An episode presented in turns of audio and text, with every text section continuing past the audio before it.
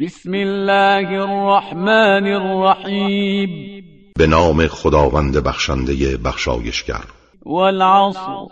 به عصر سوگند إن الإنسان لفي خسر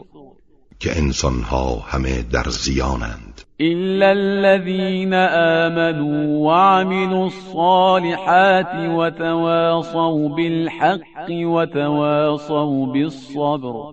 مگر کسانی که ایمان آورده و اعمال صالح انجام دادند و یکدیگر را به حق سفارش کرده و یکدیگر را به شکیبایی و استقامت توصیه نمودند